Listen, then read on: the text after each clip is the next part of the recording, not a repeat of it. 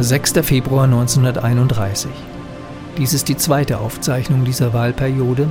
Der Zentrumsabgeordnete Josef Joos greift den Domprediger Bruno Döring von der Deutschnationalen Volkspartei an, weil er gegen Katholikenhetze und der Zentrumspartei Linkslastigkeit vorwerfe. Nach Tumulten und dem Ausschluss mehrerer Abgeordneter durch den Reichstagspräsidenten Paul Löbe fährt Josef Joos mit einem Plädoyer für Gewaltlosigkeit fort und fordert eine politische Kultur, die keine Zerstörungsinstinkte beim Mob auf der Straße wecke, sondern ihre Arbeit tue.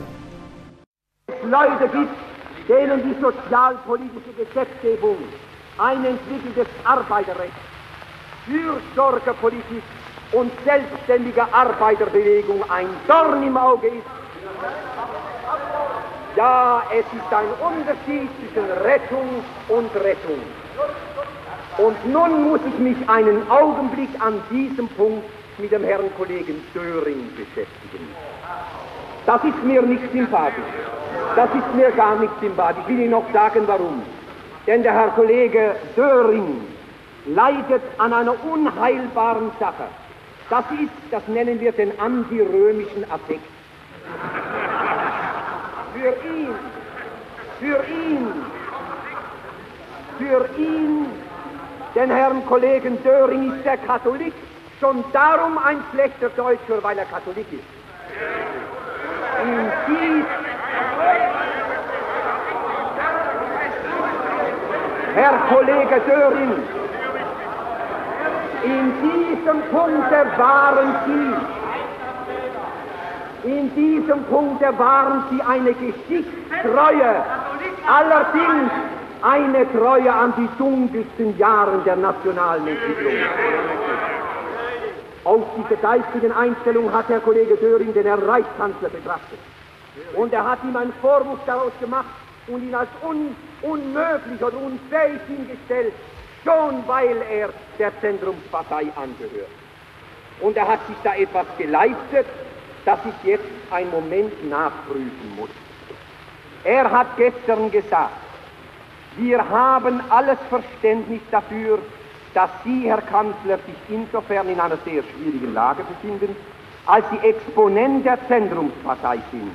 Das heißt also des Gebildes, von dem es, von dem geschichtsnotorisch bekannt ist, dass es heute sich als rechts ausgibt und morgen behauptet, links zu sein. N nicht wahr, nicht wahr, wenn der Herr Reichsarbeitsminister Braun in ganz kurzer Frist, merken Sie, in ganz kurzer Frist, beide Äußerungen über seine Lippen bringen kann. Die eine, die hat dahin lautet, dass das Zentrum nicht mehr eine Rechts- oder Mittel, sondern eine Linksorganisation sei und die andere dahin lautet, dass Demokratie, Demokratische Volkspartei und Zentrum zur Rechten gehören, so weiß man wirklich nicht, welche von beiden ist nun seine wirkliche innere Meinung. Und nun hat der Herr Dr. Braun den Herrn Kollegen Döring gefragt, sagen Sie mal, worauf stützen Sie sich denn? Und da hat Herr Dr. Döring geantwortet. Herr Döring antwortet auf Ihre gestrige Frage, erlauben mir ganz ergebens zu erwidern, dass sich in einer Rede von Exzellenz Wallraff, die er am 28. Oktober 22 auf dem Deutschnationalen Reichsparteitag in Görlitz gehalten hat, folgender Passus befindet. Der jetzige Reichsarbeitsminister Braun hat am 9. Januar 1919 gesagt, das Zentrum ist keine Mittelpartei mehr, sondern zur Linkspartei geworden. In einem Aufsatz in der Germania vom 18. Juli des Jahres rechnet Brauns das Zentrum mit Demokraten und Volkspartei zur Rechten. Das ist also, das sind die Belege, die Herr Dr. Döring so verhandelt.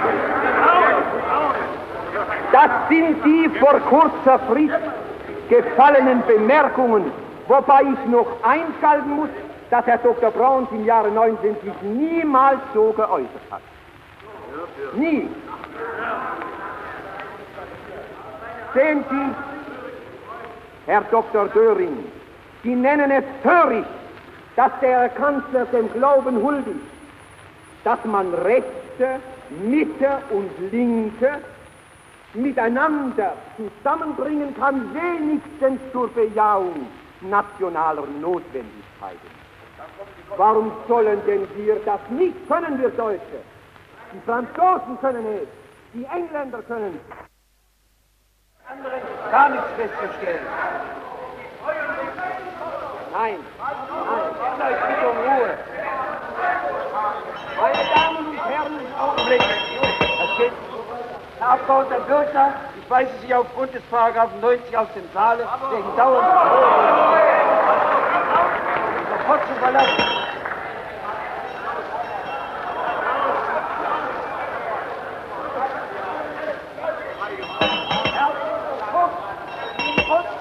Ich weise Sie aus dem Saale wegen dauernder Störung. Abgeordneter Koch, aufräumen.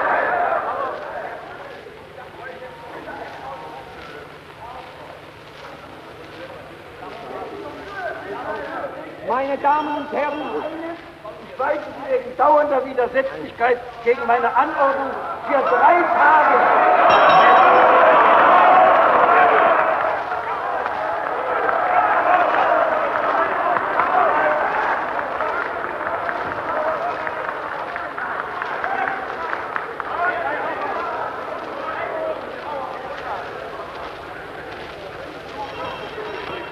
Meine Herren,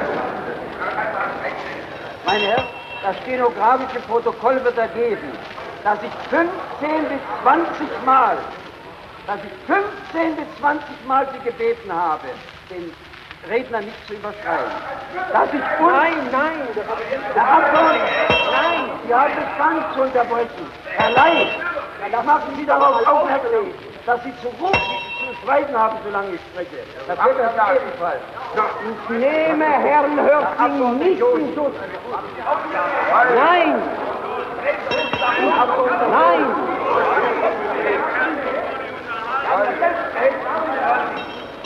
Meine Herren, ich bitte zunächst alle Abgeordneten, dass sie sich auf ihre Plätze begeben. Herr Abgeordneter Vetter, ich weise Sie aus dem Saale wegen dieser Beschimpfung.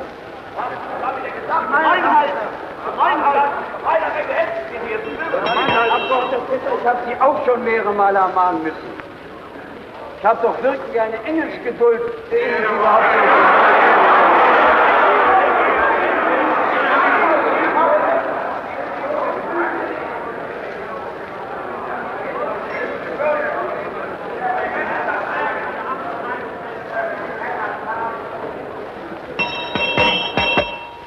Meine Herren, ich mache darauf aufmerksam.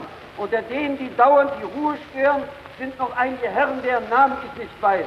Wenn ich in der Lage bin, nachträglich festzustellen, wer die Herren waren, werde ich sie brieflich von meinen Maßnahmen benachrichtigen und am Beginn der nächsten Sitzung davon ihre Mitteilung machen. Es geht nicht, dass der, der Reichstag dauernd und die Redner gehindert werden, ihre Ausführungen zu machen. ich habe wiederholt. Nunmehr bitte ich Herrn Jost, Herr Abgeordneter Ley, ich bitte nun auch Sie das letzte Mal um Ruhe. Herr Abgeordneter Jost, Herr Abgeordneter Wagner, was für einen Wunsch haben Sie?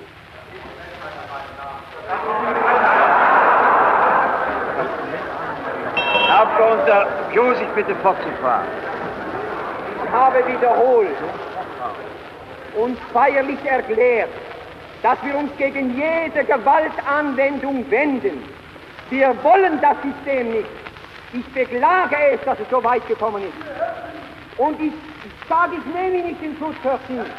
Und wenn Minister, und wenn Minister solche etwa Reden halten, die eine Aufforderung sind zu Gewalttätigkeiten, so sage ich, muss ich das verwerfen in jeder Form.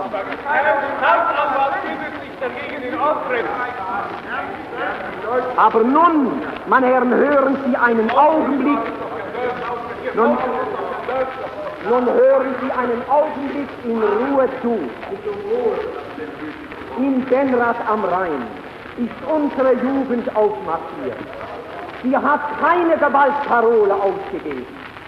Sie waren friedlich zusammengekommen mit ihren Fahnen, um, das, um nach außen kundzutun, was ihr Denken ist. In dieser Versammlung waren ihre Leute hineingekommen. Sie waren gekommen und sie haben das getan, was man nicht anders annehmen kann, was sie gewollt. Und als am Schluss der Präses ist Freund ein Geistlicher, einem ihrer Herren sagte, machen Sie das Ding weg, was er in der Hand hatte. Und was offenbar durch Sie ja nicht gedeckt werden will, weil Sie in dieser Interpellation ausdrücklich sagen, dass Sie jeden ausschließen, der Waffen bei sich führt. Als er ihn, hören Sie. Nein, nein, nein, nein, nein, nein. Fragen Sie, wer es war. Und ich kann Ihnen nur sagen, nie hätten wir für möglich gehalten, dass einer, der, die, die, die mit ihrer Gruppe gekommen, die Gruppe war da, geschlossen unter Führung, dass er Stühle in verängstigte Mädchengruppe hineinschmetterte, aus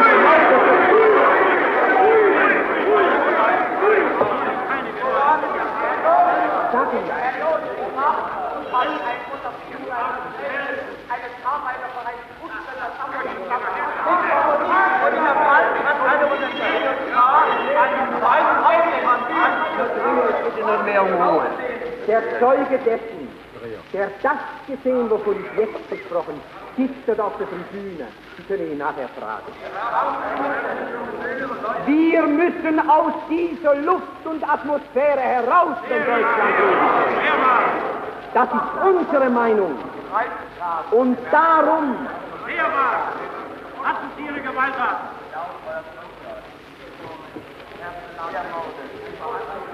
Ich nehme, ich nehme an, dass Deutschland so viel gesunde Kraft in sich hat, das deutsche Volk, dass es mit diesen Methoden fertig wird. Und ich glaube, wir brauchen nicht äh, den Augenblick zu warten, von dem, abzuwarten, von dem Sie gestern sprachen. Der Goebbels sagte, werden aus den 107, 180, ein anderer sagte 200. Meine Herren, man kann auch zu viel schieben. Sieben. Und es gibt auch einen politischen Hochmut, der vor dem Fall kommt. Das eine, meine Damen und Herren, steht fest, dass, wie mir scheint, Sie die Geister nicht mehr bannen können, die Sie gerufen haben.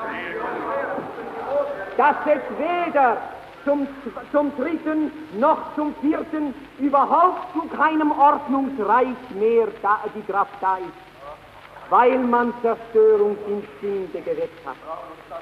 Das Reich der Ordnung in einem neuen, in einem freieren, in einem gleichberechtigten Deutschland, das wird, die wird geschaffen von den positiv, positiv schaffenden Parteien, wenn sie wieder zu sich selbst gekommen sind. Wird geschaffen von den Parteien, die einen falschen bürgerlichen Begriff und einen falschen proletarischen Begriff überwinden. Wird geschaffen von einer Reichs- und von einer Staatsführung, die den Mut hat, ohne Rücksicht auf den Lärm bestimmter Gruppen auf der Straße das national Notwendige zu tun. Hinter dieser Reichsregierung und Staatsführung und hinter diesen positiven schaffenden Parteien, hinter dem sachlichen politischen Führer, wird das deutsche Volk von morgen stehen. Das deutsche Volk, das erwacht aus Illusionen revolutionärer Schlagworte und Parteien, das über sie zur Tagesordnung übergeht und sich resolut zuwendet dem Aufbau